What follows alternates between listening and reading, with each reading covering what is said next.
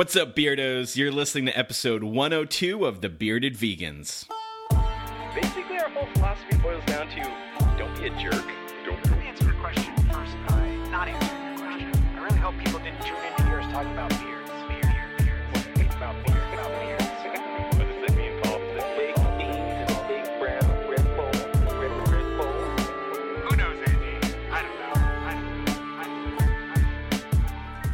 Welcome to the show. I'm Paul, And I'm Andy. and we are the Bearded Vegans, a podcast featuring a dissection of all things vegan. If you're just tuning in for the first time, you can find all of our previous episodes at thebeardedvegans.com, and you can always reach us by emailing thebeardedvegans at gmail.com.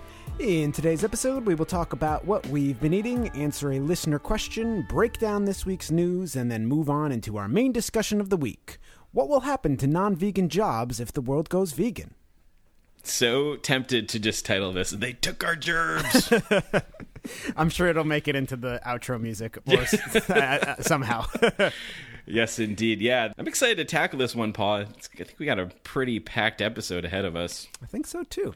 Yeah, but before we get into that little announcement, we now know the date of our next live podcast recording, and that is going to be December 9th at the Compassion Fest Vegan Holiday Bazaar in Hamden, Connecticut, currently slated for 5 p.m. So come on out. I'm sure we'll be talking about something uh, holiday related, some vegan survival guide, something of that nature. We would love to see some beardos in the crowd. It is free to attend, so come on out, and we'll probably do a little live Q and A afterwards as well. What if our live podcast, quote quote unquote live podcast, is just me giving out Tofurky roasts because that's what I do on the holidays, Andy. Eat those Tofurky roasts. I would be happy to see how many I could eat in the hour and a half recording. So uh, before we get into the listener question and the news, Andy, you've been putting some you've been putting some good stuff in your mouth. What have you been eating? I have, and I'm just going to say this quickly because we talked about them last week, but we were at the New Jersey Veg Fest this past weekend, and once again, Freaking Vegan was there, and this time I got to try their buffalo mac and cheese, and it is by far the best thing I've had from them. It's their mac and cheese covered with this like shredded buffalo chicken, and they use like the May Wah nuggets, which is probably my favorite chicken out there, and their buffalo sauce. It's not too spicy. It's actually a little bit sweet. It's almost like it's like 85% buffalo, 15% barbecue. And then they do a blue cheese drizzle on top of it, and that really pulls everything together. So, freaking vegan, they really have just won my heart recently. I know, seriously, it is phenomenal though. It is really good. It is really good. And yeah, speaking of the New Jersey Veg Fest, met a couple of beardos that came out. And so just want to give some quick shout outs to Karen, Barbie, Fernando, uh, Nicole, Tracy, and Tony, uh, and Stephanie Hauk, who won the button in our Instagram contest and came up and was able to give us the correct pronunciation of her of her last name, which was not whack or whatever we were trying to say. It's Hauk. Um, and then also wanted to give a shout out to to Carla and Brewing Good for hooking it up with that coffee. Oh, that coffee, so good. Absolutely. So yeah, definitely check out Brewing Good if you ever get a chance. Anyway, on to the new stuff.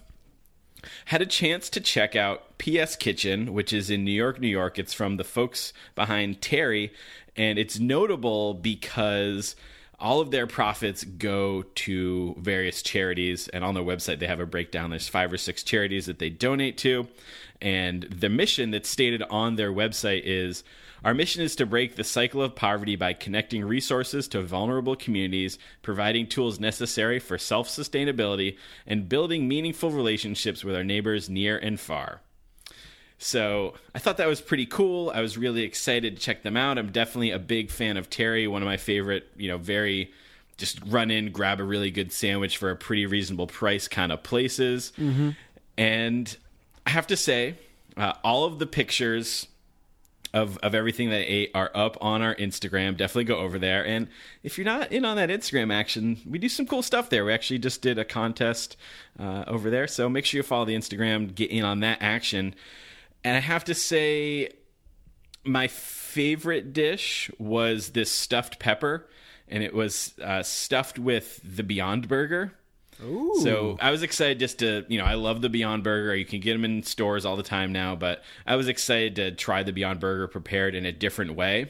Yeah. And so it's stuffed with this Beyond Burger, and it came in, in a paprikash sauce, and some russet potatoes were there on the plate as well.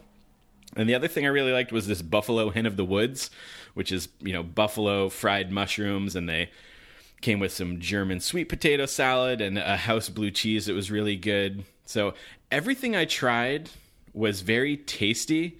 My my complaint about the place was that the portions were incredibly small, and like you know, Paul, you and I, we don't usually share like negative food stuff on the show because there's just so much good things. We like, let's just share what's good out there. We don't need to talk shit on some like new local, you know, vegan spot. Um, but we both left hungry. And when you're dropping like 90 bucks on a meal, you shouldn't leave hungry. And, uh, they had big plates, they had small plates, and they had large plates on the menu. And food wise, the same amount of food came on both plates, and we each got a small and a large. And it was just the size. Of, It was just like the size of the plate that was larger. Like it wasn't actually, you know, the amount of food that you got that was more. So it was it was kind of disappointing, and, and for that reason, it would be hard to really tell someone you have to go here. Because when we got home we were like should we just cook these beyond burgers we have in the fridge right now? Like it just like i don't know.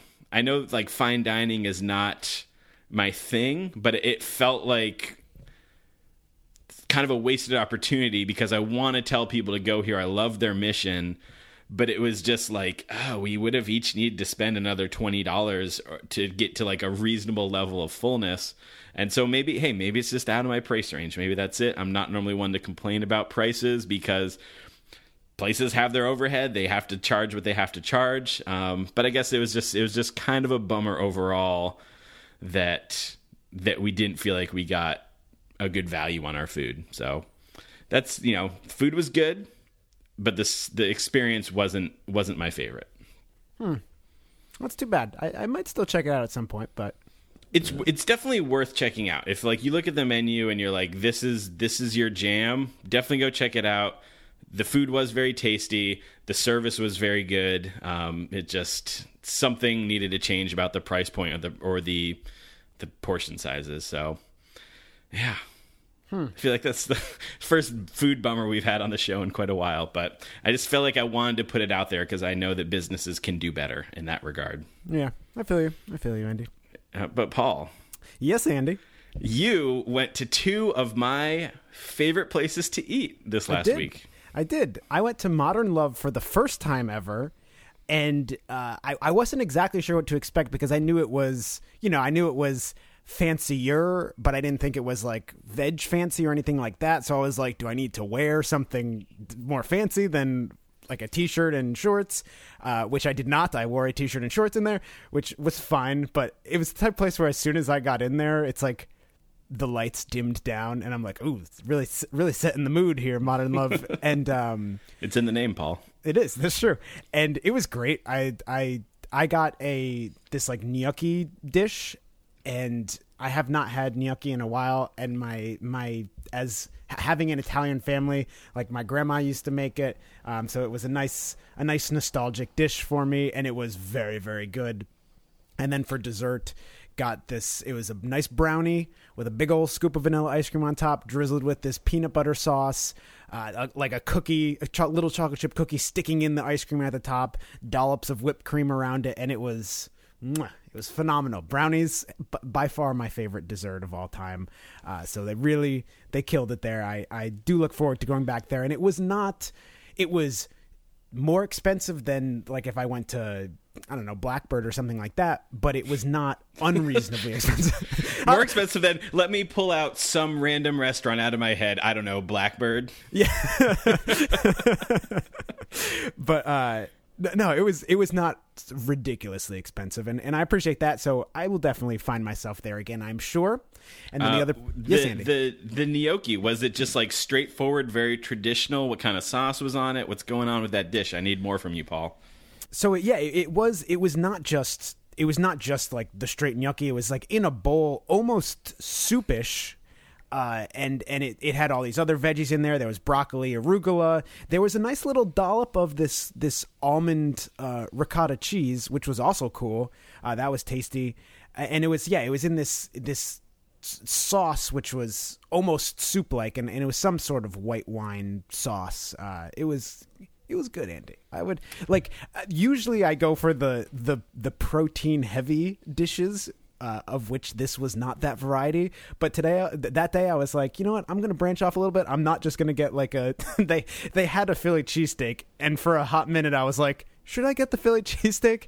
And I branched out, and I got something that I would not normally get, and I do not regret it, Andy. Nice. Yeah, well, uh, on the protein heavy tip, I would say next time you're there, definitely check out this barbecue tempeh dish that they do. It is phenomenal. Hmm. Maybe I will, Andy. Maybe I will. Somehow I don't believe you. you sound skeptical.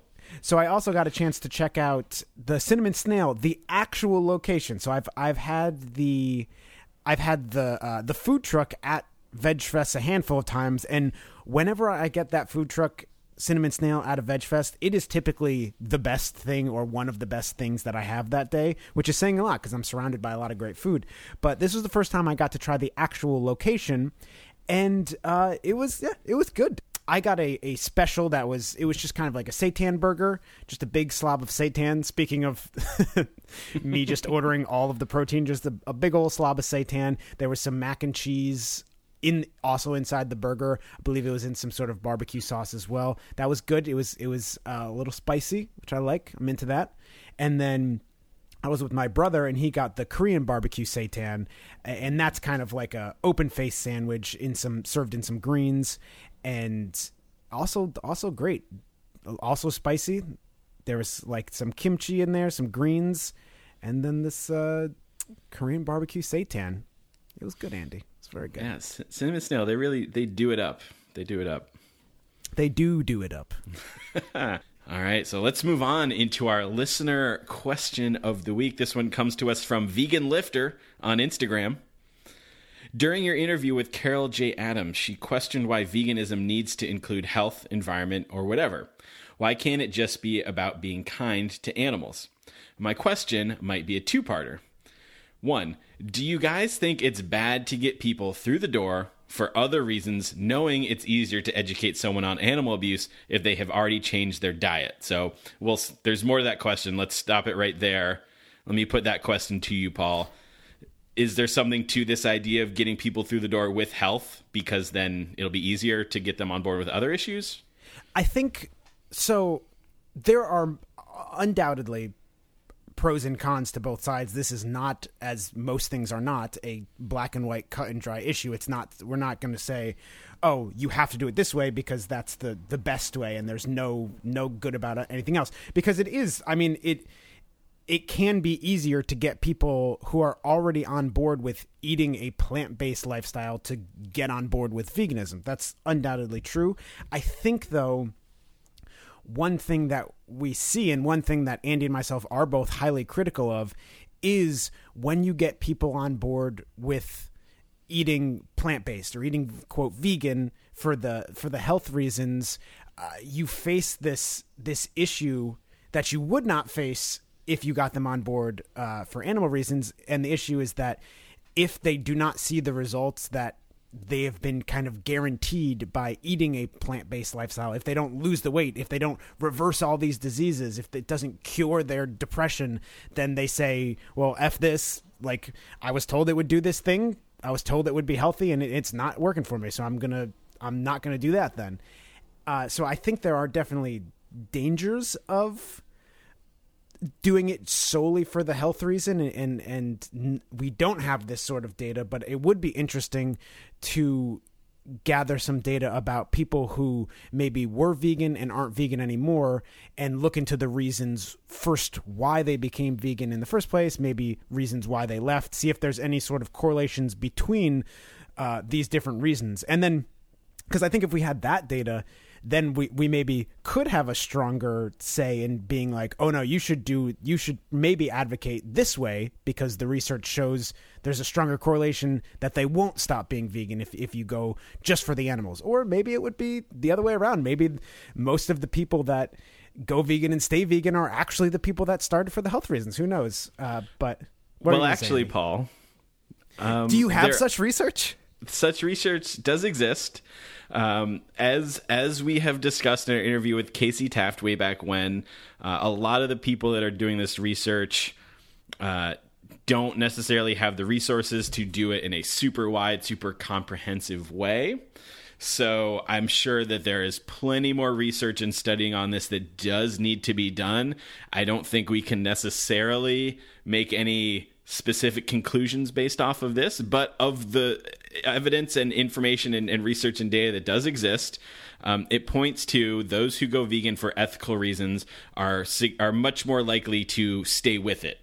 Um, so so there is that, but again, small sample sizes. You never really know. I think intuitively it makes sense. Um, for like you were saying, well, if someone wants a specific result and then they don't get it, why would they continue to do a thing?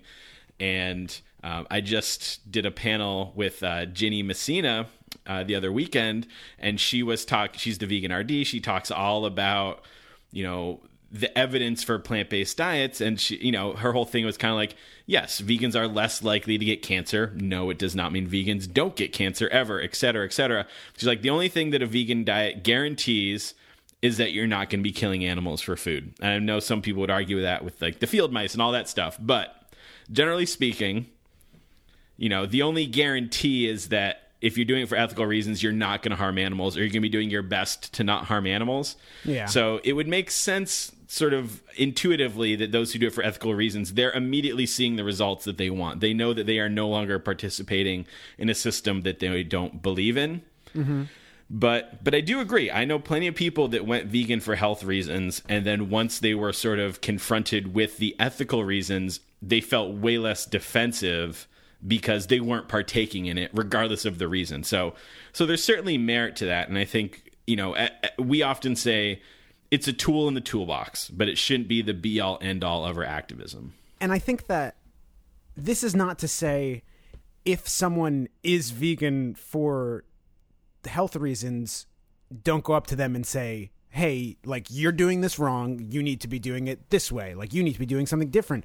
It's like you know, guide them, guide them towards towards having hopefully having these ethics where they they believe that using animals is is wrong. Like help guide them towards something. You don't need to just because we would not specifically advocate for being vegan because of the health reasons doesn't mean that someone that's already vegan because of the health reasons we need to go up to them and say like no you're wrong. Like I, you're wrong. I want you to keep doing the same thing that you're doing except i want you to think differently about it. Like don't you know it's like or someone else that maybe is advocating because of health reasons I mean, maybe talk to them about why you think they should be going about this some different way, but I don't think it's necessarily grounds to like trash other people or something like that. Absolutely, absolutely. I think I, I do hate it when I see people that are like, "You're not valid. You're not vegan for valid reasons" or any of that stuff. It's like, you know, even even if for us the ethical argument speaks to us the most, I think that like we're gonna get the most accomplished by being encouraging of others and and not shooting them down or telling them that they're fake vegans. Um, or telling them that like you, you if you're not vegan for health you might as well just not do it like all that stuff like it's to me that's just really counterproductive But I think on that same note, I think we can have conversations with other advocates about some of the possible pitfalls and traps that they might fall into, such as like guaranteeing promises that that you can't literally there's no way you can guarantee guaranteeing these kind of health benefits that you can't guarantee. Like we can we can have discussions with other advocates that are doing these things and let them know like hey like i think what you're doing is like sometime down the line like this effect might happen that maybe you haven't thought about that before. So it's like you can have these discussions with people. Just you know don't be a jerk about it Don't be a jerk, Paul. That's the philosophy. So uh, let's go on into the second question. The second question says Is there any merit to the idea that if being kind to animals alone was enough to persuade people, the world would be a lot more vegan already? Well, I think that you could say that about anything. I think uh, it's clear that Vegan Lifter is sort of getting at us sort of saying the vegan, the health argument is a good argument. but I think that you could say, well, if being healthy alone was the a good enough reason, wouldn't the world be vegan already? Or if the environment alone was a good enough reason, wouldn't the the world be vegan already? You know, I think that there's still a lot of people that need to be reached with this message. I still think there's a lot of people that need to be exposed to how delicious vegan food can be and, and how good people can feel while they're doing it. So um, I feel like the phrasing of this question is like is one that assumes that everyone has been reached with that message in a productive and constructive way already, and I don't think that's necessarily the case. And I think for a lot of us, e- even those of us who went vegan, we were reached with that message, and it usually has to get through to us multiple times before we start to take mm-hmm. action on those things. So I don't think that this specific reason is reason enough to say abandon the ethical side and just focus on on health. I don't necessarily think that's what Vegan Lifter is proposing here, but I do I, I don't necessarily think that because the ethical argument hasn't reached every single person yet, to me that's not necessarily reason enough to be like, oh, okay, let's just talk about health now, or let's mostly talk about health now. Um, but again, I think activism is is personalized. No one message is going to reach every single person. So, like, yeah, some people the health argument is going to be what speaks most to them, and I think use that tool in your conversation. Just be mindful of how you use that tool. and I, I think you know it's like there are we've had th- a couple thousand years thousands of years of uh, meat eating ingrained into humanity where less than or equal to 1% of the population has not participated in that even even if to us it seems so obvious like yeah you want to be kind to animals like yeah you want to be kind to animals so why are you still eating meat people genuinely think that they like animals, they love animals, they are kind to animals, but still participate in this thing just because it's so ingrained in society and in, in our culture, you know? Yeah, and, and get defensive when you would suggest that their actions prove otherwise. So uh, it, there's like there's so many mechanisms that we have to break through. Yeah, All right, Andy, so I think it's time to move on to the news. right on. we Got some good news today, Paul. Oh, that's good. That's good to hear. we like to hear the good news. All right, this first one is coming to us from One Green Planet, and the title of the article is A New Aquarium Opened in Times Square, and We're Totally on Board with It. So that title certainly piqued my interest. I saw some of my Sea Shepherd friends posting it, and I was like, hmm, what's going on here? What's going on here? Very So- clickbaity. very clickbaity for sure. Something we know nothing about. And uh, so, reading from that article, the experience is called Encounter Ocean Odyssey, and it takes visitors on a mesmerizing tour into the depths of the Pacific Ocean. You can walk through coral reefs, witness giant squid and massive schools of fish envelop you, interact with marine mammals, and see sharks up close and personal. Ooh. Yeah, and so this is um it's like footage that's created and it's very lifelike. It says the footage is unbelievably lifelike and was made by the animators responsible for the visual effects of Game of Thrones, and the soundtrack was created by a Grammy award winning composer. Additionally, there are features about conservation and plastic pollution that inspire people to protect our oceans. And the icing on the cake 27% of each ticket sale goes directly towards ocean conservation. Yeah, so it seems like it's it's like kind of an interactive display that you're you're walking through, and I'm on board with that. Um, it seems way cooler than an actual aquarium, you know, minus the whole fish jail aspect of it. But like you actually get up close. The article was talking about how you know aquariums you don't actually see fish behaving naturally you know they're in captivity.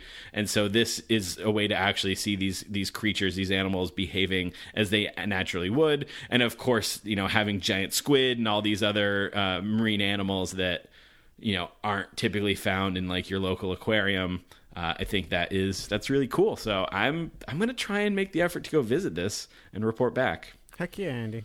I've I spent that whole time you were talking trying to think of a good on board pun that because you said you're on board before and like a sea shepherd boat, something like that.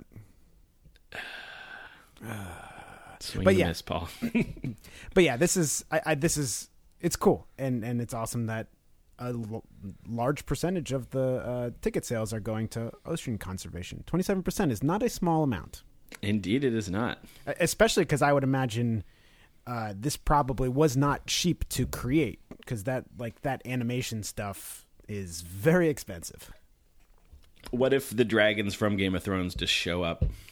T- Underwater. Would be totally into it. All right, let's move on to this next one. Speaking of, of conservation groups, Paul. So, coming to us from the WWF and Andy, I'm not talking about the World Wrestling Federation. Oh, should I put down this metal chair? talking about the World Wildlife Foundation. They put out a kind of like PDF pamphlet. It's only about I think it's like seven pages or so, called "Appetite for Destruction," uh, which still, when I when I look at I, right right in the show notes, I have written WWF "Appetite for Destru- for Destruction." Still sounds like a uh, wrestling a wrestling thing, but um, maybe that's It's what their new going for. compilation of entrance music. Yeah. and basically what this is is it's kind of it's a report being put out by the WWF about how our diets are affecting the environment essentially. Nothing nothing really new there, but uh I'm going to read through just a little bit of this. We can talk about it for a little bit, but this is actually going to come back in our main discussion, Andy. Uh, but I felt like it was worth showing up because it's, you know, current anyways. So, reading a little bit from this. Food is at the heart of many of the issues WWF focuses on. Through our work on sustainable diets, we know a lot of people are aware of the impact a meat based diet has on water, land, and habitats, and the implications of its associated greenhouse gas emissions. But few know the largest impact comes from the crop based feed the animals eat. In a world where more and more people adopt a Western diet, one that's high in meat, dairy, and processed food, producing crops to feed our livestock is putting an enormous strain on our natural resources and is a driving force behind wide scale biodiversity loss. The UK food supply alone is directly linked to the extinction of an estimated 33 species at home and abroad. So that was kind of like the introductory statement. Um, and then I just pulled a couple other quotes randomly throughout it. Uh, this one I found was interesting and we'll tie in later. In 2010, the British livestock industry needed an area the size of Yorkshire to produce the soy used in feed. And if the global demand for animal products grows as anticipated, it's estimated that soy production would need to increase by nearly 80% to feed all the animals destined for our plates. It's talking about not just the effect that like raising all these animals has on the environment, but then also the effect of having to raise the crops to feed said animals has on our environment. The growing demand for livestock products and the associated intensification and agricultural expansion threaten the biodiversity of these areas and the resource and water security of their inhabitants, as well as the stability of our food supply. So, the the essence of this whole thing is like this is a problem if it keeps growing it's killing species it's destroying the land um, and we need to do something about it. At the very end they kind of give a few suggestions. So some of the things they recommend eat less animal protein. Specifically they say they mention how the typical western diet we're eating much more protein than is necessary. So they say like only eat the amount of protein that is really necessary. Uh, so that's one thing they suggest. They say eat more plants. We can get get behind that. Waste less food. We can get behind that. And then they also suggest this. They say to replace the animal feed uh, with a more sustainable option, and that I was bummed to see this because that's not th- that was like one of the few things in this whole report that was not aligned with veganism, I guess, because it's like, yes, they are talking about just reducing animal consumption, but still, it's like eat less animals. That's good. Eat more plants. That's good. Waste less food. That's good. But then this is now just talking about getting a different source for the feed for animals. So it's still raising all the animals, uh, which we would not want. And some of the suggestions they gave were like insect sources of feed, like crickets and stuff like that, uh, which would also certainly not go along with our our ethics if we were now instead of growing soy to feed the the cattle, we are growing crickets to feed the cattle. Snowpiercer style. Spoiler alert. Damn it, Paul. Um, so so that was the one thing in this whole report that that bummed me out because the rest of it was kind of like we need to do something about this. The meat and dairy industry, the livestock agricultural industry is destroying the planet. We need to do something about it. And it was all leading towards veganism. And then they throw in this one little curveball at the end. Uh, but overall, it did seem to to kind of it seemed to to bolster the the argument for veganism. Yeah, that's cool. And you know, despite their image as being like an animal, a pro animal like organization, obviously not a vegan one, uh, they certainly have come under fire from vegans in the past. Um, I did find uh, an article from PETA, of course, you know, but it talks about uh, how the WWF has pushed for animal testing, has endorsed the Canadian seal slaughter and shooting of elephants for sport, and uh, a couple other offenses. So, and that that was from 2011 that I read, but maybe things have changed. But either way. I think this is a welcome step in the right direction from WWF. So I certainly feel encouraged by that. I think that I wouldn't be surprised if a lot of this was actually motivated by Cowspiracy and you know how that film got a lot of people questioning these larger organizations and pressuring them to finally take a stand on what is actually the the root cause of a lot of issues that these organizations advocate for. So yeah, I think imperfect, but definitely a step in the right direction. Yeah. All right. So, like I mentioned before, I'm going to bring this article back into our main discussion, but I- I felt like since it was current, uh, it was worth worth uh, putting in the news section. But Andy, you got one more news item for us? Yes, hit, it- yes. hit us with it. This just, just, just, just happened. Um, I'll tell you, Andy. I got I got a notification of it probably an hour ago, and I was thought to myself, "There's no way Andy got this into the show notes that quickly." And I looked, and it was there. Yeah, I this is this is a big thing. A lot of people are celebrating it. Uh, this article is coming to us from the Times in, in the UK. Gucci, a huge fashion brand, is no longer going to include fur in their new collection. So, reading from this article, and also add this to our list of amazing names that we've said on the show. Marco Bizzarri. My Andy, my middle name is very close to that guy's last name. Bizzarri? yeah, What's your little name? Really? yeah. Great middle name. I don't know why you're going by Paul.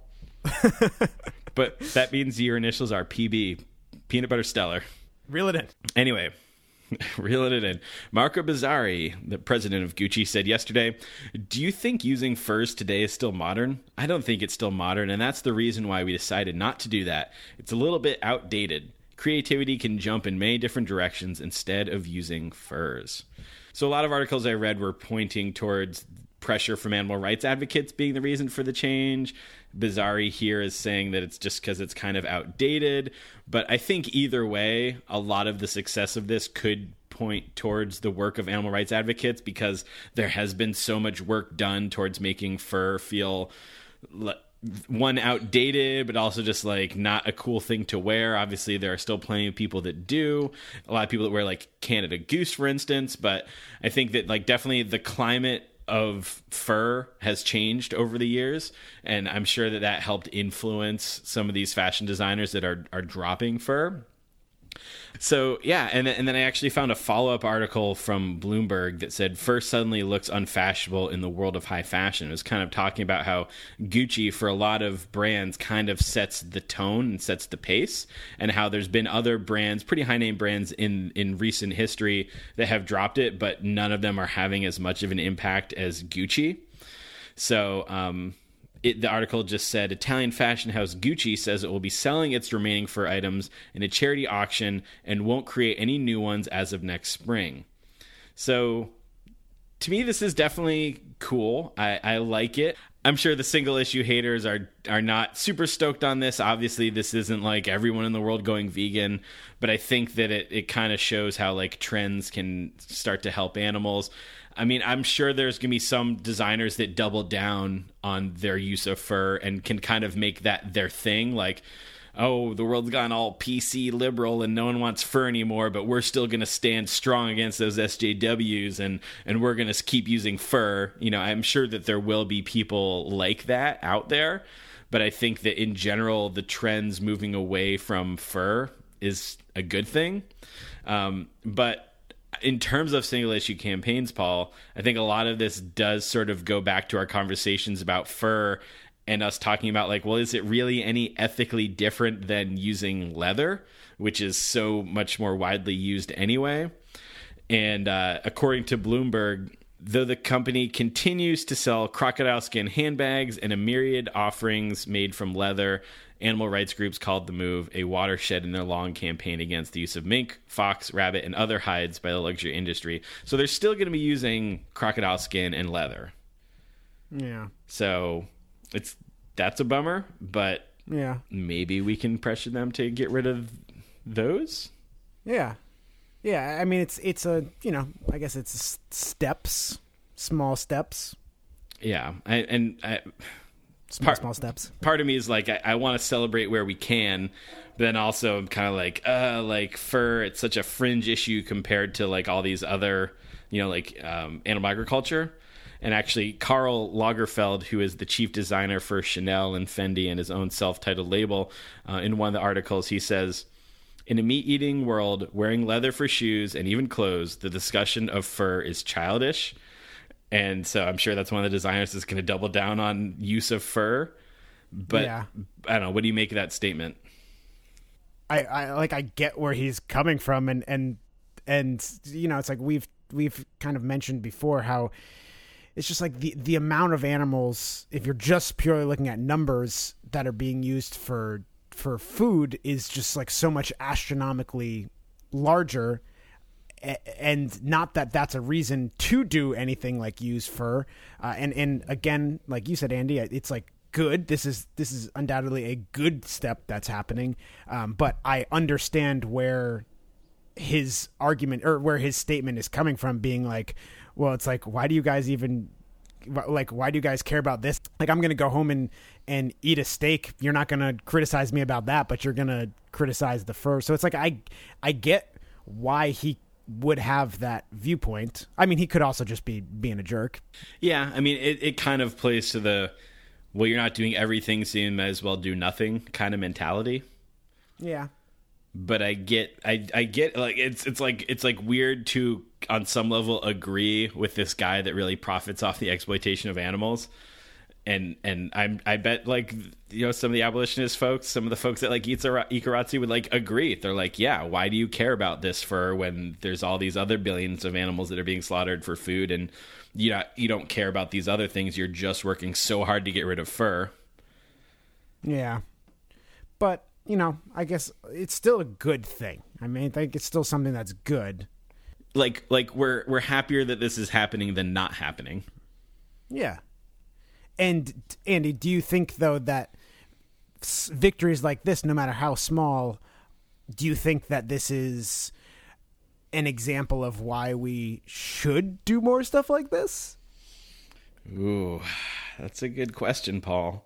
I know. Thank you. I don't know. I mean, I still, for me personally, I think that I, I kind of fall back on the fact that vegans don't wear fur. So if you get someone to go vegan and then they are, you know, properly educated on what being vegan truly means, it's not just the diet aspect, then you sort of knock down a number of dominoes in one hit as opposed to going after individual companies and getting each individual company to remove the fur. You know, it's like how much time and effort was spent to get them to remove fur versus could that time have been better spent educating, you know, XYZ, whatever number of people to go vegan? But I also do appreciate the kind of the message that it sends of getting this top clothing brand to adopt this stance that they're not going to include fur anymore. And the message that that sends to the rest of the industry you know the fashion industry is one where everyone's kind of taking cues from each other and there's sort of gatekeepers and leaders and and and so having one of the leaders of this industry say fur is out we're not doing fur anymore and, hopefully they don't go hopefully it's not like okay first back in this season in a couple of years or something you know that could also obviously happen but it seems like in general their statements lead me to believe they're not going to go back to selling fur so it's like yeah I, I appreciate this and and I just thought of something else, Andy. And I'm gonna I'm gonna you know maybe give an argument for why this is this sort of form form of advocacy is a good thing for a second, Andy, because while it's certainly vastly important, if not the most important form of advocacy, is getting individuals to go vegan, getting the individuals to go vegan. We also need to get, you know, we we need people at the the the policy level. We need people like at the at the political level. We also need people that are doing work on companies as well because you could make the argument that if you get enough people to go vegan they just won't wear this stuff anymore and then the company will go out of business but maybe not so much for fur but for meat in general like that's going to be a long time before meat just goes out of business. But if you can get people to go to the meat companies and you can get people to say like hey this is going to be the trend. You might as well get on board now. It's kind of like you're expediting the process is you're, you're attacking it from both ends. You're attacking the company and you're attacking the the, the you're not attacking individuals hopefully but you're advocating to the individuals and with this fur thing specifically while Andy and I both agreed the best way is to just get people to go vegan you probably couldn't go to a like the company you probably couldn't go to Gucci and say like you need to go vegan. They would be like, "No, fuck you." But instead what they're what the advocates are doing is they're like chipping away at one specific portion of the the company which is probably more digestible to them and and as we see because it just happened uh, like something that's attainable. Am I making any sense? Yeah. I, I guess I guess my overall point is sometimes, and this is maybe in favor of single issue campaigns. I can't believe I'm saying this, Andy, but it's hard to go to a company and say go vegan. While I do believe we should go to individuals and say go vegan, for certain companies, it's not going to be as easy to attain if you go to a, a company and say you should change your entire company so that it's vegan. It's easier to attack these single pieces of it. So maybe that's a, a point in favor of single issue campaigns. Yeah, uh, I'm sure like the effective altruist would would kind of weigh that out, and it's like okay, getting one person to go vegan means they're not going to buy like one fur coat every ten years, versus getting this company to you know get rid of the fur. That also means that like you know a myriad of animals are saved in, in one fell swoop versus this like one person at a time thing. So I get that as well. Yeah. I think I think many angles and, and certainly you know having headlines like this around the world is not bad you know people seeing how the times are changing so it could help change people's attitudes i think especially because it's not just like the the headlines weren't just we think it's unethical to use fur it was like fur is outdated it's not modern anymore so i think the people that are probably wearing fur because they think it is those things. They think it is, you know, contemporary and modern and and hip and all that stuff. If all of a sudden Gucci is like, "You, bro, stop wearing that fur," I think that's probably going to have a really big impact as well. Yeah, you know, actually, when I you just remind me, I had that thought too when you read the like when you started reading it because I was thinking to myself, I was like, all right, how can we get meat to become quote outdated? Like how do we get it how can we get that to happen uh, if they can do it with fur? It's going to be a bigger battle but how can we get it so that it's no longer cool to eat meat? Just like that's that's kind of what i think a lot of the fur advocates do is they say like you know this is not this is like you said this is outdated so how can i don't know how to do that andy i don't know if it's possible but it's just a thought that popped into my dome Maybe with a T-shirt that says "Meat is so uncool." Meat is so uncool. And it has Garfield and he's wearing cool guy sunglasses on it. Yeah, I'll jump right on that, Paul. All right, cool. Thank you. All right, I think it's time we move on into our main topic of the week, where we're going to ask the question what would happen to all those non vegan jobs if the world went vegan? And we hear this all the time when when people are like, "Well, what about the farmers? What about the slaughterhouse workers? Like they're going to lose their jobs." Don't do you wish poor economic times upon these people? Like how cruel are you that you want someone to lose their livelihood just so that you can save some animals? And so we're going to we're going to do a deep dive into this question. So Deep, deep dive. Deep deep dive. You got got your speedo on, Paul? Still never took it off, Andy, from episode 100. Are you a, a never nude? so this topic was spurred, to use a non-vegan term, uh, through a an article from Vice that was titled "All These Jobs Would Be Lost If the UK Went Completely Vegan." And we're going to pull in a lot of other articles, but the essence of most of these articles, if is is they're all like what's going to happen if the world goes vegan? And we are going to specific because there's you know there's a big economic piece to this as well which we'll maybe touch upon a tiny bit but that's that would be an, an entire other discussion i think. We're going to kind of focus it around the job aspect of it. So let's dive into this Imagining what would happen to the national economy and the countryside at large in the wake of a veganism epidemic. Ooh, scary. Is this is this our Halloween episode, Paul? Yeah. so um, the article kind of starts off presenting to you like a uh, it's talking about one this one specific farmer and it's you know it's portraying him as the the caring farmer who cares about his pigs before he sends them to be murdered. And it's like trying to get you to sympathize for uh, for him. And it's saying like oh and, and his job is going to be taken away if the world goes vegan. So i'm going to read a little bit from this article. According to the Department for Environment, Food and Rural Affairs, approximately 500,000 people in the UK work within farming enterprises. While this industry only directly accounts for 1.35% of the British workforce, it largely exists in concentrated areas. There are several areas of the country where livestock production is the only feasible industry you have, and you couldn't do anything else. You're looking at about 100,000 to 200,000 livelihoods. Then you've got other areas that would be affected, such as tourism, foreign trade, and of course the food industry. It goes on a little bit later. Only 16% of farmers earn an average salary of more than 50,000 pounds a year. The general picture of livestock farmers is much more modest, with an average annual salary of 20,000 pounds or 16,500 if you're in Wales.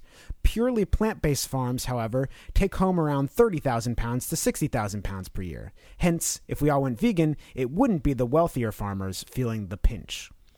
So, there's reasons why this that statement does matter, but the, my immediate thought was like, well, wouldn't this be good then if if those farmers could switch to to plant based then they would be making more money. Uh, so it, it seems like that was almost an argument for like oh well yeah if if they if they are able if these agriculture animal agricultural farmers are able to switch to plant agriculture then they would be making uh, in some cases three times as much money but the article does then go into how a lot of the the land that's that's used in these areas would not be suitable for plant agriculture or growing plants. So it's not necessarily going to be the thing where you can say, "Oh, you were raising cows, now you're just going to raise soy, or now you're just going to raise lettuce, or something like that."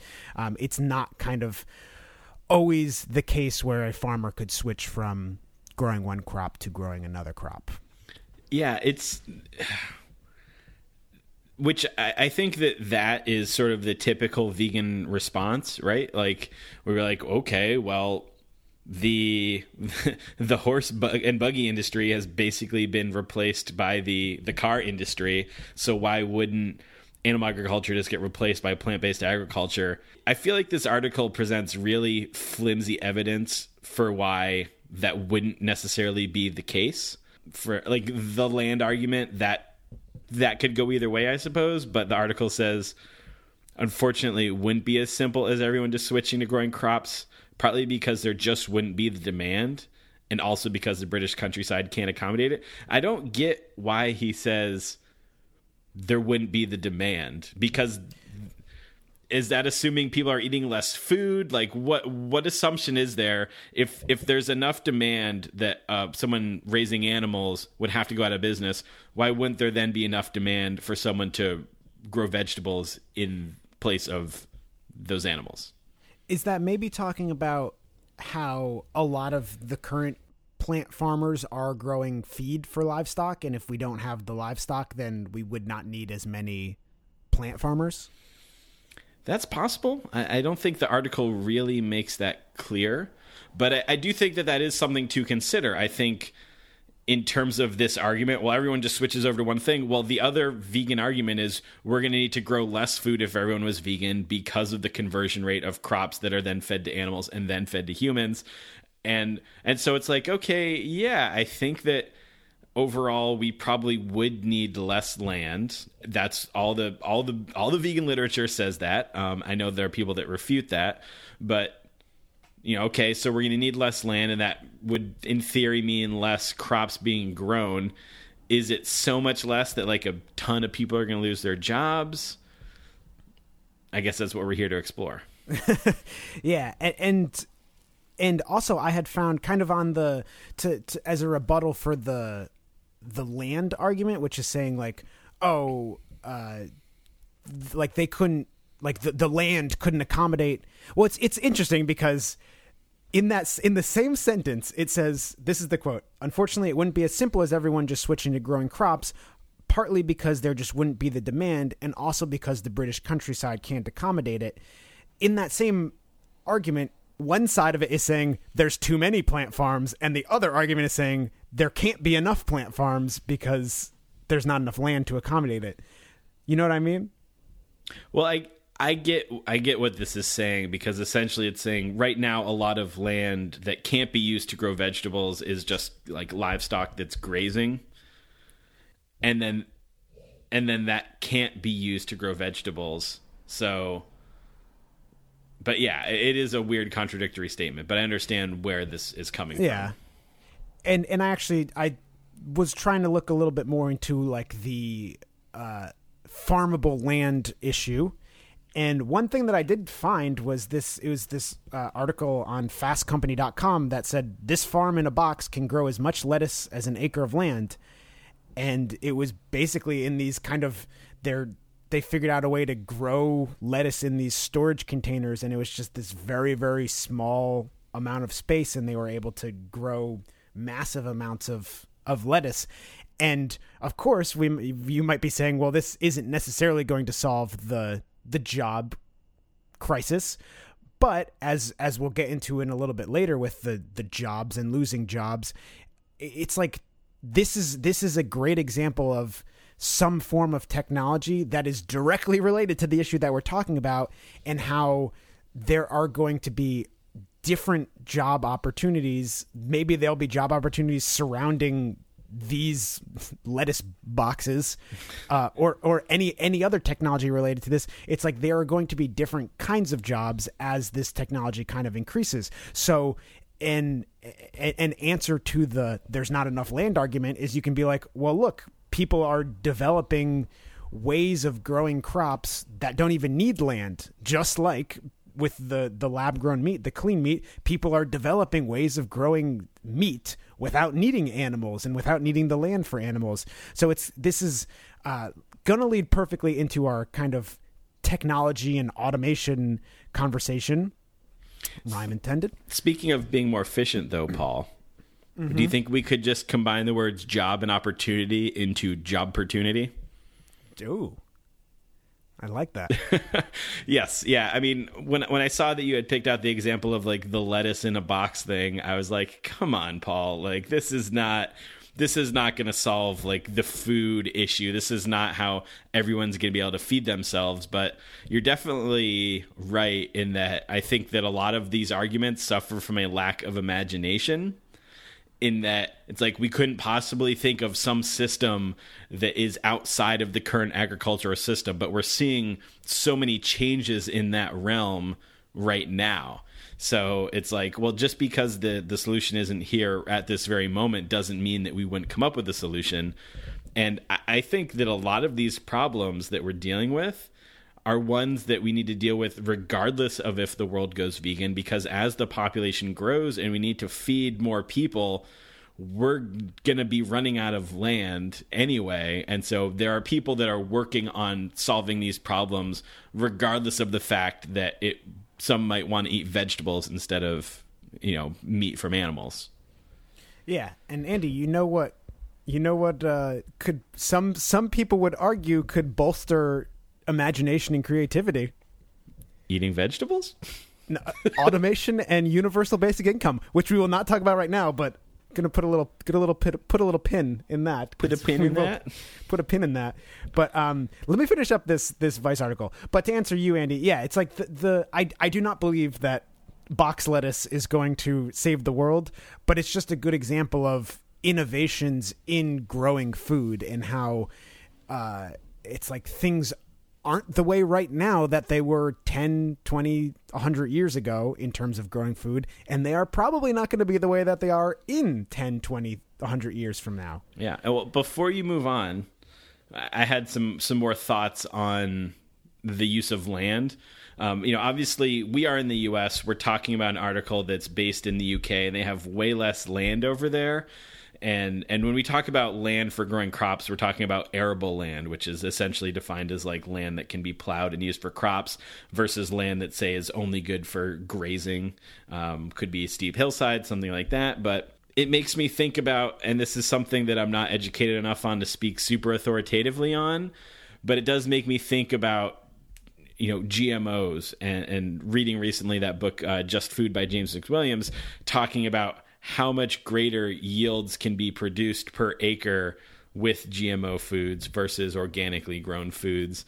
And you know some people on the other side of that say well that's unsustainable. That still requires kind of an infinite growth of the amount of yield per acre. But it does make me think okay there's there's rooms for improvement even within the land that we currently do have. And then I was looking at um, a report by the Department of Business, Innovation and Skills, which is a UK government organization. They were talking about how are we going to feed this population that's going to be huge by 2050. They mentioned the GMOs. They also mentioned the need to deal with food waste because in the UK, up to 40% of the food that is purchased is thrown away. So it's like they're kind of saying like there's already enough food to feed the amount of people that we're going to have in 2050 but we're just throwing away so much of it. And so we need to work on solutions for that as well. So so i think that we need to also make sure we don't get too caught up in like well what about the land and this and that? I think there's also room for improvement within our current system within the current land the current amount of food that we're already producing. So again i felt like this article that we're talking about really suffered from a lack of imagination or forward thinking for problem solving. Yeah, thank you, Andy. That's a good point.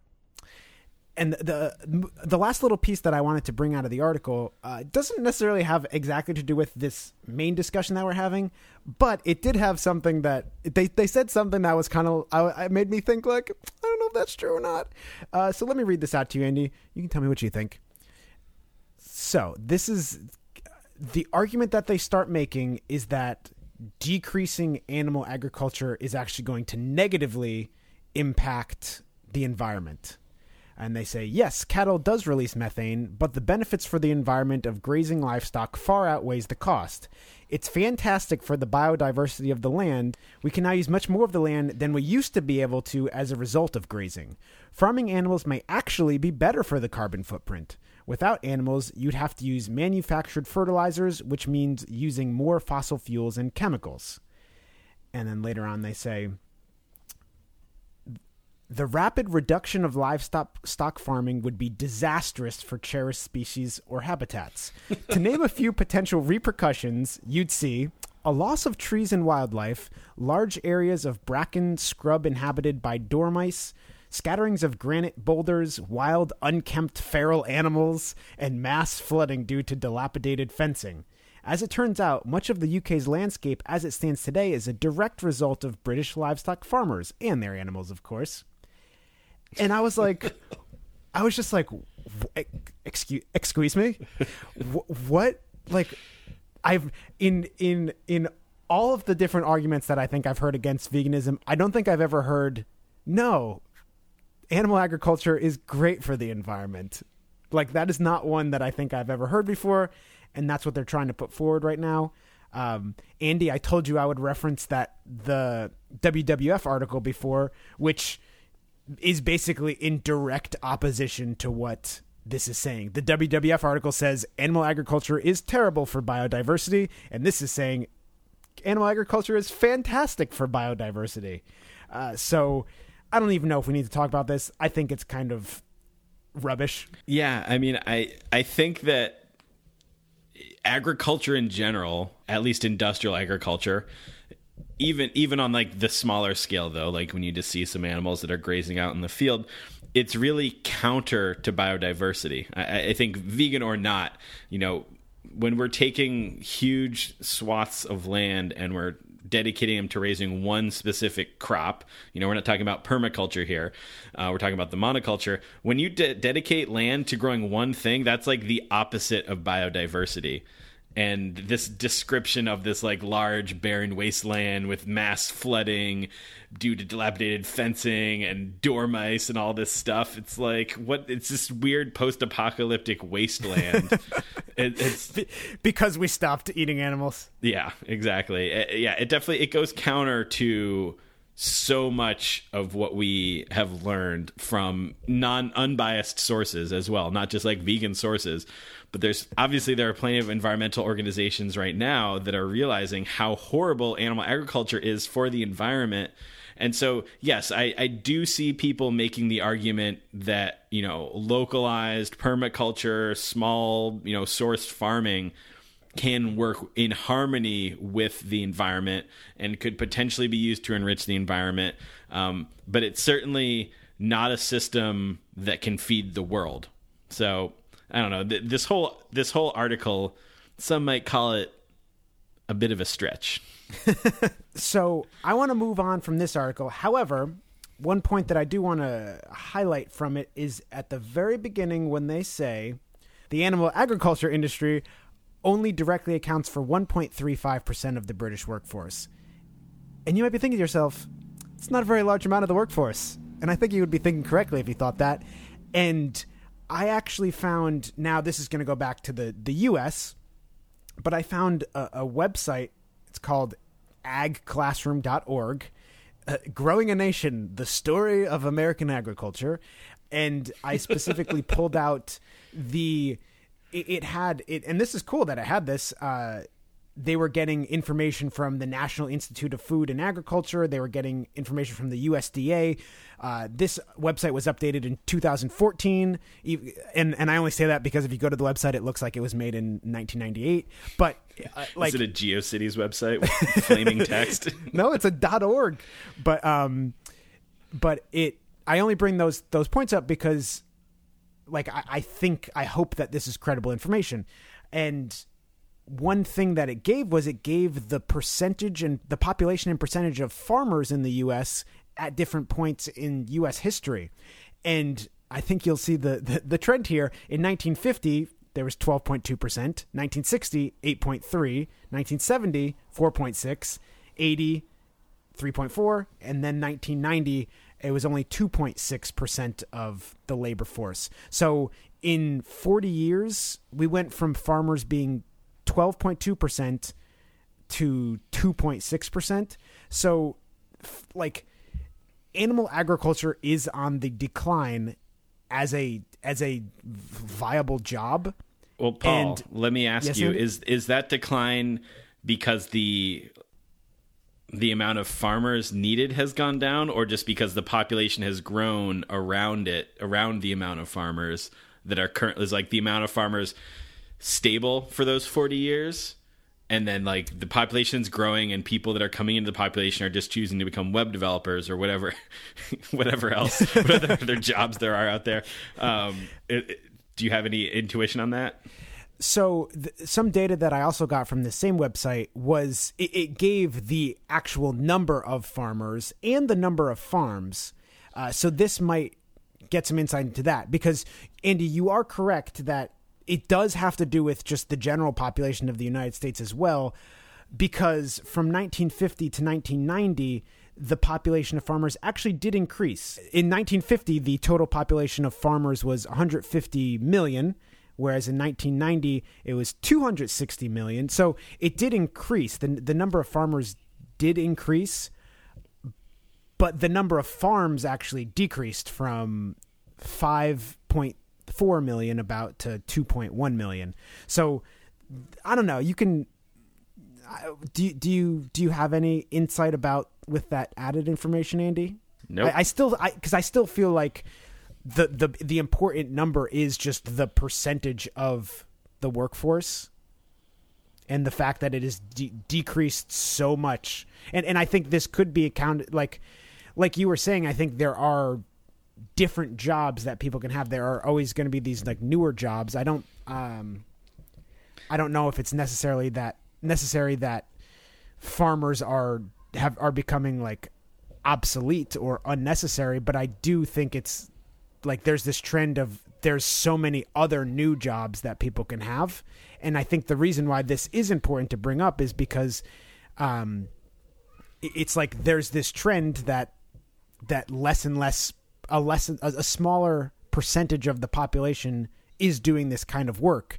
And if this trend continues it's like it's leading towards zero. And and you know from 1950 to 1990 as as much as I wish it was like I don't think that this trend is a result of vegan advocates. I think this is just progress and time moving forward you know?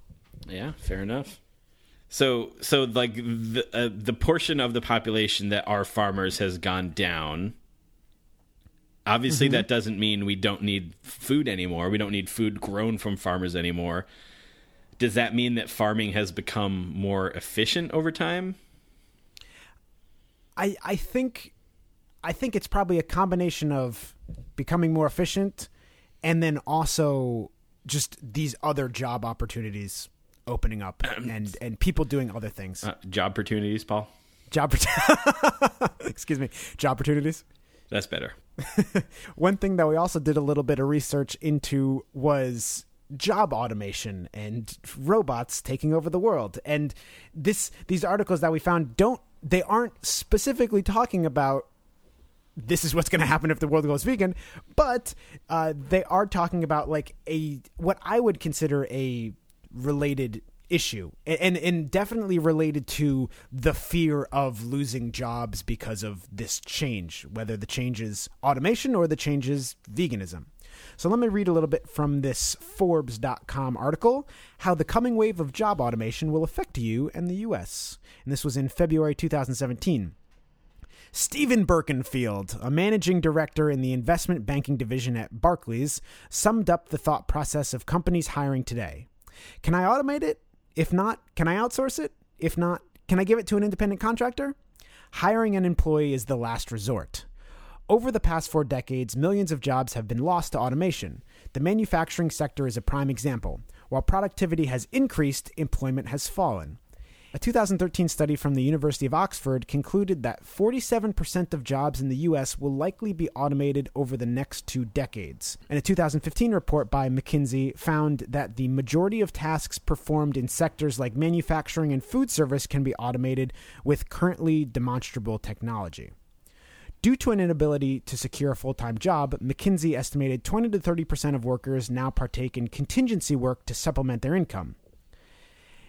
And then the last little bit of piece of information from this article. In 2013, the Department of Labor predicted 65% of school children will be employed in jobs that don't yet exist. That that's pretty interesting. Yeah, I, I just fe- I feel like, and I get it. I get I get the fear. The fear is today I have this job. Tomorrow, this job no longer exists. Therefore, I am out of a job. But I, I think it's like as much as well actually i was about andy this was about to say i was about to say as much as i would like the world to go vegan tomorrow night but or or tonight i guess like um, One last night of slaughtering those animals, Paul. as much as I would like that to happen, that's what I was going to say. But at the same time, it's like I do acknowledge that there are these other these other f- issues that that surround it that will be affected by it. But realistically, that's not going to happen. Realistically, it's going to take a decently long time. And in the history of the world, it's like there have always been these changes, these big changes, um, a lot of times due to new technologies coming out, where people have been like, "No, this is going to make us like lose all our jobs." And and it's never going to work, and people resist it for a while because of that. But then eventually it happens, and everything you know relatively turns out okay, as as much as our current Earth can, things can turn out okay. And and I think that this is just kind of another example of this. And that last little quote, I feel like really nails that home. Um, 65% of school children will be employed in jobs that don't yet exist. I think it's it's like you said to quote you Andy, uncreative uh, to to think that we would not be able to figure this out. That that what would happen was over 10, 20 years, hopefully, the world goes vegan and in those 10, 20 years, it's just like, well, these people are out of their jobs. We can't figure out what to do with them. Guess they're out of luck.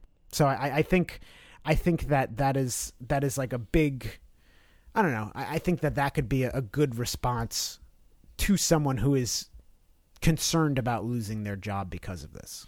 Yeah, and I get that it's like you said, it's a scary thing, and it's it's hard for someone to imagine who's like a fifth generation cattle rancher doing something else. Like I get that. To them, it's it's not as easy as I'll just go find another job. You know, oh, my whole livelihood is lost. But I think for those that are sort of like the lower level workers, the the switch over to a different job could probably be a lot less painful Yeah. you know because it's not like eh, it- not their their whole life isn't invested in this one thing. It's just this is just a job for them.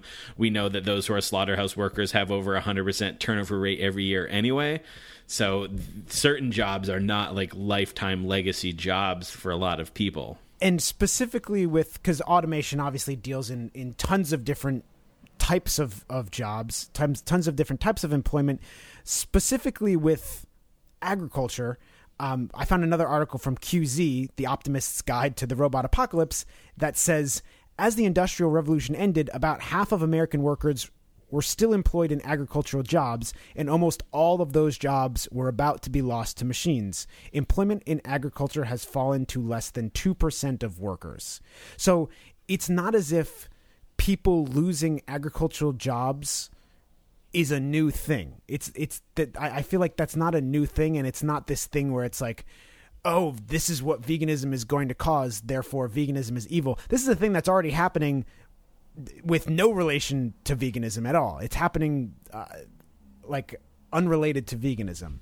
So I, I feel like it's not it's it's an unfair kind of critique of veganism because this is something that is most likely going to happen whether the world becomes vegan or not. Yeah, and I love the little paragraph that comes after that. Kind of hammers home what we've been sort of uh, hinting at, which says, um, if nothing else had changed, the decrease in agriculture jobs could have led to a largely unemployed society, but that's not what happened. Instead, as agricultural employment dwindled, jobs in other sectors grew during the same period. They involved working in factories, yes, but also working with computers, flying airplanes, and driving cargo across the country, occupations that weren't feasible in 1900.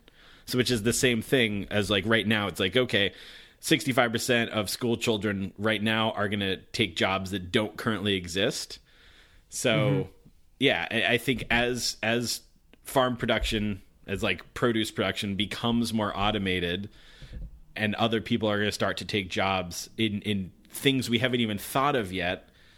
It makes again, it's like you're saying, Paul. This is happening regardless of what people are choosing to to consume or like the entertainment they're taking in. And it's like yeah the people that work at SeaWorld are going to go find somewhere else to work when SeaWorld inevitably shuts down. So I, I Andy, I think one of the big um one of the big I don't know, maybe it's a philosophy or one of the big I guess philosophical conundrums surrounding this debate is you you reminded me of it when you talked about SeaWorld is like do we have the right to a job that is exploiting someone else or exploiting a, another animal? I would say no. But but I think how we as vegans choose to talk about this issue is very important.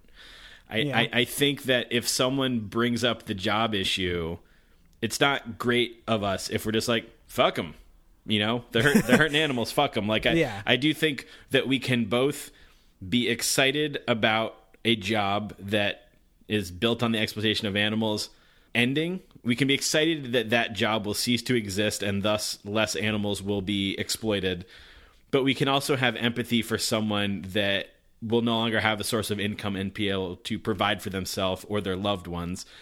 And I think that you know we can we can work on both issues at once. And like I like I agree I agree. No one deserves to make money if what they're doing is unethical. But mm-hmm. but again, that doesn't mean we have to like revel in the pain and misery of those that might lose their job or have to switch over into a different sector of employment. You know. And on that same note, I think showing empathy when you're having this discussion, maybe with someone that is a farmer or with someone that like is whose father is a farmer or, or who knows someone that's a farmer or something like that. You know, I, I think showing empathy can go a long way when discussing these issues because I think you're bound to run into that brick wall if you're gonna just be a jerk and be like, no, they don't, they're gonna lose their job and I don't care about it. Then that person is gonna shut themselves off about having this discussion about veganism with you. So you know, just have empathy for these people um, just be careful when you're discussing it because it, it it might be a sensitive issue and you might not even know it. Like you might not know that they are a farmer when you're advocating to them if you're just talking to someone on the street. Yeah. So just just be sensitive. Yeah, I, I Be a sensitive person. don't be a jerk. I think that that definitely that it's that certainly ties into our conversation about mis- misanthropy last last uh, episode.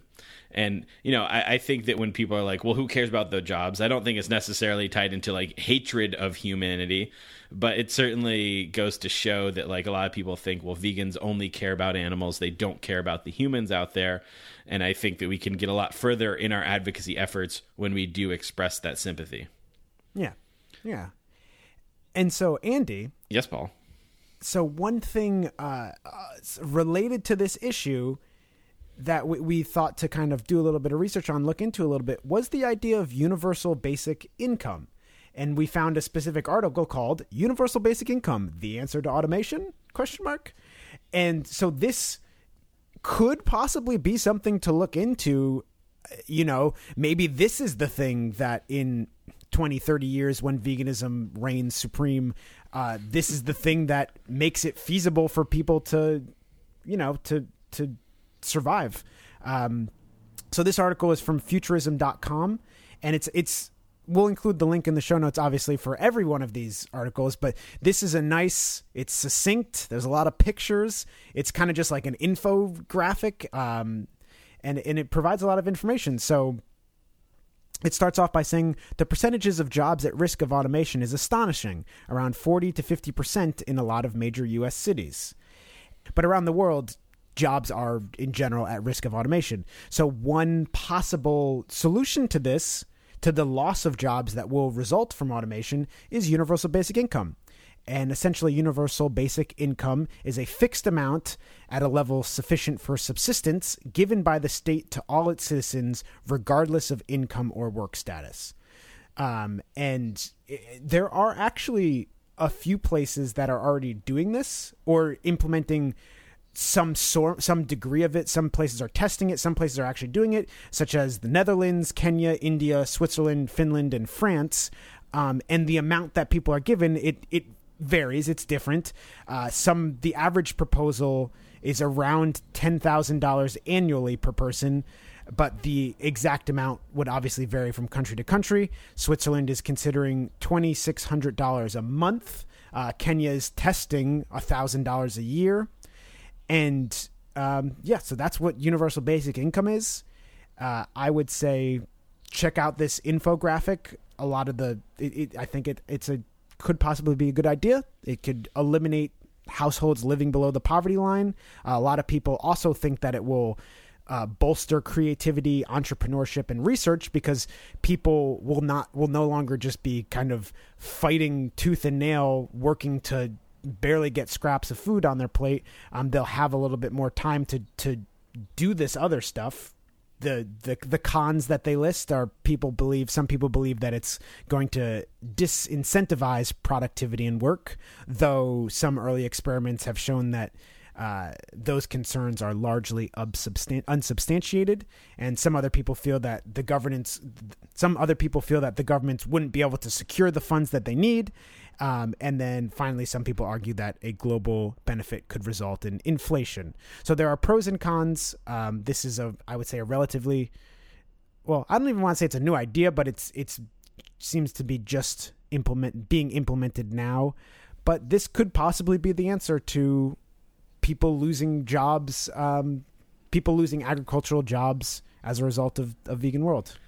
Yeah. Discuss. Yeah, I mean, this is certainly this was something that came to mind because I was just sort of thinking about well, it looks like we're just sort of losing jobs anyway. And anyone that like goes to a supermarket in the US sees that now or a Walmart or Target, any any big corporation, there's now the self checkout line, which is a- a blessing for those of us with social anxiety. But also, you're like, wow, how many less? Impl- now they just have like one person watching 10 different registers as people are checking Yeah. out there. And and capitalism is horrible and evil, right? And that's what it's going to demand. Like the less you can deal with having employees, the better and in, I'm saying that in the eyes of these big corporations. And it like it makes sense. I mean even as like a small business owner it's like people are not reliable people don't show up and and people get sick and uh, things happen and they have to leave and move and all that stuff. Like why wouldn't you want a reliable machine that could do that work for you? And I think that this is just the trend. We're just going to see more and more ways of workers no longer having jobs because they can be done more efficiently by machines instead. And so, it, regardless of veganism, this is happening. And so, I think that things like universal basic income are things that we should be exploring because we're going to get to a point when there's a lot of people and there's not as many jobs anymore Yeah. you know and and obviously some of the disincentive stuff where people are like oh it's people aren't going to want to work anymore it's like this isn't like everyone's living in a mansion this is like you have enough to get by and if you want a greater quality of life you still have to go out and you know obtain that for yourself so yeah i think i think that's a silly counter argument to these things Yeah. and i think that like if we care about our fellow humans that this is something that we should be seriously considering Yeah.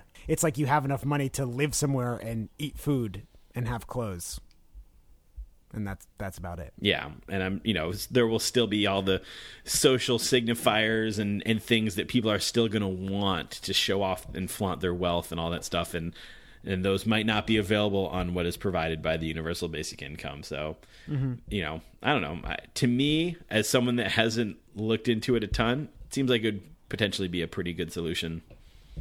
Yeah, yeah. I think uh, like um, a lot of it probably has to do with where they get the money from, um, and the, the article does list a few different sources like taxes, interest rates, investments, decreasing in spending, uh, stuff like that. So I, I think it would it, it, is something that is far beyond my knowledge of of being able to figure out how to to pull in all that money. Because for instance, a uh, ten thousand dollar a year UBI in the United States would cost three point two trillion dollars annually, which is no small amount of money. That's a, a, a several trillions, Paul.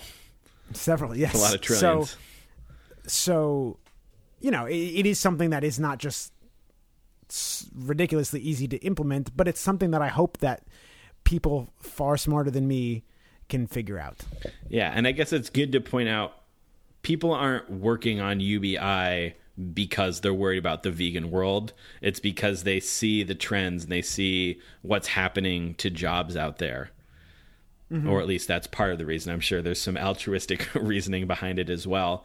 So I guess like we should bring it back to the question at hand, the one we're trying to answer is like, well, what about the jobs? And so so now having had this discussion, Paul, mm-hmm. if you are doing advocacy with someone and they're like, but if everyone goes vegan, what will happen to all the farmers? How would you respond?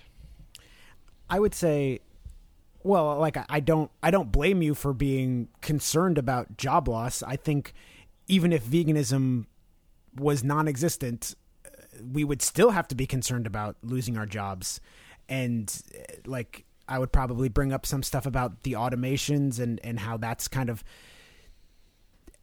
making it a risk of, of losing certain types of jobs, but how, on a more optimistic note, how we've been through this in the past. And, like there are various examples throughout history of people being worried that some change was going to bring about great job loss, but in fact, it you know it, it opens people up to be able to to do new things. Like we, if it were not for automation, you know we, we we wouldn't have all these great advances that we do now. We wouldn't be living the ways that we do now. We would not be recording podcasts through microphones and talking to each other over you know, a few hundred miles apart.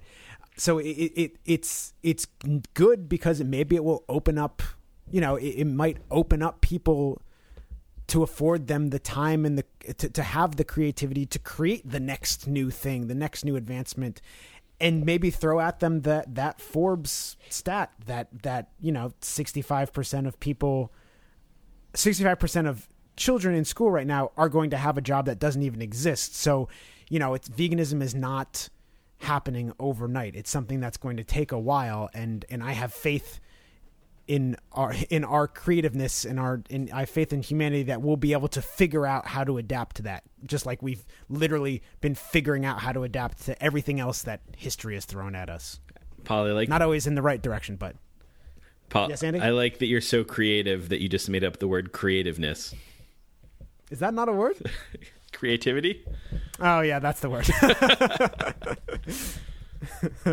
see if I was if I was on UBI right now I would be coming up with words left and right job opportunities creativeness According to thefreedictionary.com, creativeness is a noun, the power or ability to invent. so maybe you're right. but yeah, I, I guess I would, I would, I would try to make it like an, I would, I would try to make my response optimistic and and like we will figure out, just like in the past, we will figure out how to adapt to these things. It's not something that's going to happen overnight. Yeah, we will. We will. We will rock you. yeah, def- definitely. I think I think the key is having empathy for for those that will be affected, and not just saying like, "Well, screw them. It doesn't matter what they're doing." Having that empathy, but then discussing the potential solutions. Yes, of course, some people will switch over to you know plant based alternatives to what they're doing. I'm thinking about you know. Uh, the goat sanctuary that switched over to making vegan goat cheese or Elmhurst Dairy who switched over to doing Elmhurst nut milks and things like that. That will happen. I'm sure we're going to see that happening in droves. We're seeing the larger companies we just covered last week. Nestle is starting to invest in the plant-based sector and I think that we're going to see the percentages of income that's coming to these larger companies from plant-based alternatives is going to grow grow grow grow grow and eventually be the majority of their income. So like those jobs will switch over and yes, some people will lose their job and have to find a new way of life. But like you said, Paul, we've been through this before, we'll be through it again. It's going to happen many more times in the the history of humanity unless we're swallowed by the sun or global warming. So I think that it's it's like yeah, that optimism is key. Optimism and empathy. Yeah, so I think we're going to wrap this discussion up, but I, I'm going to wrap it up, Andy, with a, a very loose knot because I think that there's a lot that we didn't unpack. There's a lot of other implications of our suggestions that we didn't get to. There's a lot of, you know, there's a lot to do with, we referenced like the economy and what would happen just to the economy in general uh, if the world went vegan that we, we, we didn't delve into. So I'm going to wrap this up, but, you know, if we need to get back in there later, if we can get back in there at a, at a future date, but please definitely let us know if if you do think that there's out of the countless things that I'm sure we we failed to mention, if you um, have any insightful input about any of those things, or if you just want to comment if you agree or disagree, or let us know what you think, uh, please always hit us up at thebeardedvegans at gmail.com. You can get us up get us up. You can hit us up on Instagram. you can hit us up on Instagram, The Bearded Vegans. You can hit us up on Facebook, The Bearded Vegans. Um, so we always like to, uh, you know, we always like to have you participate in the discussions. So please let us know what you think. Andy, what's going on with you? I'm going to be in Texas this weekend, Paul. Texas. you know, Texas gets a lot of shit, but I really love Texas. Uh, I'm going to be at the Texas Veggie Fair in Dallas, Texas, which is on October 21st. Same weekend, our good friends Josh and Steph will be holding down the Compassion Company table at the Boston Veg Food Fest in Boston, Mass. That's October 21st and 22nd. Neither Paul or I will be there, but figured we'd let y'all know in case you're trying to go pick up a shirt. October 28th, I'm going to be down at the Central Florida Veg Fest in Orlando, Florida. And then peeking into November, November 4th, I'll be at the Tampa Bay Veg Fest in Tampa, Florida. So it's it's time for my yearly stay in Florida, which I, I cannot wait for. So Uh, hope to see some Beardos at any of those events. Stop by, say what's up, Beardo, and get a button and sticker for free. Uh, you can find all the dates, deets, and links for those events at compassionco.com. It's just compassionco.com. And yeah, hope to see some Beardos there. All right. All, Paul, all this talk about automation, it's like kind of scary, but also it's kind of like, ah, the less humans I can interact with, the better. Uh, and I, I come at that not from a misanthropy standpoint and more from a social anxiety and awkwardness standpoint. yes. but there is one phrase that I hope I will never hear automated from a robot, and that is the following seven words. We are the bearded heathens signing off.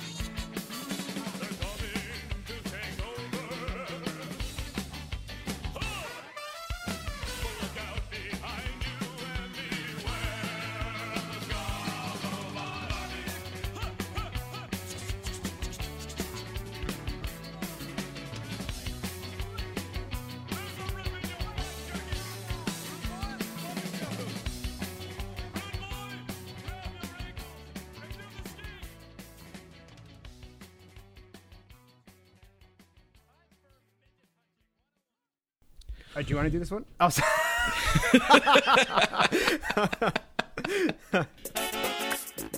And reading from that article. Sorry, there's a phone ringing in the background. I don't know if you can hear it. It's putting an enormous strain on our natural resources and is driving. God. Uh, so you just finished saying that. Yeah, right on, Andy. No, the f- fuck. Who says that? yeah, Andy, hang 10. All right, anyway, so the next thing. Radical.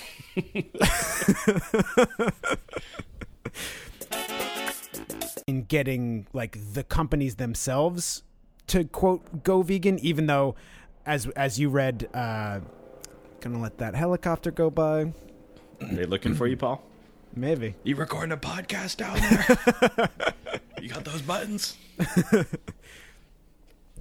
um i'm just gonna start over Obviously, plenty of environmental organizations now that are realizing, realizing, realizing.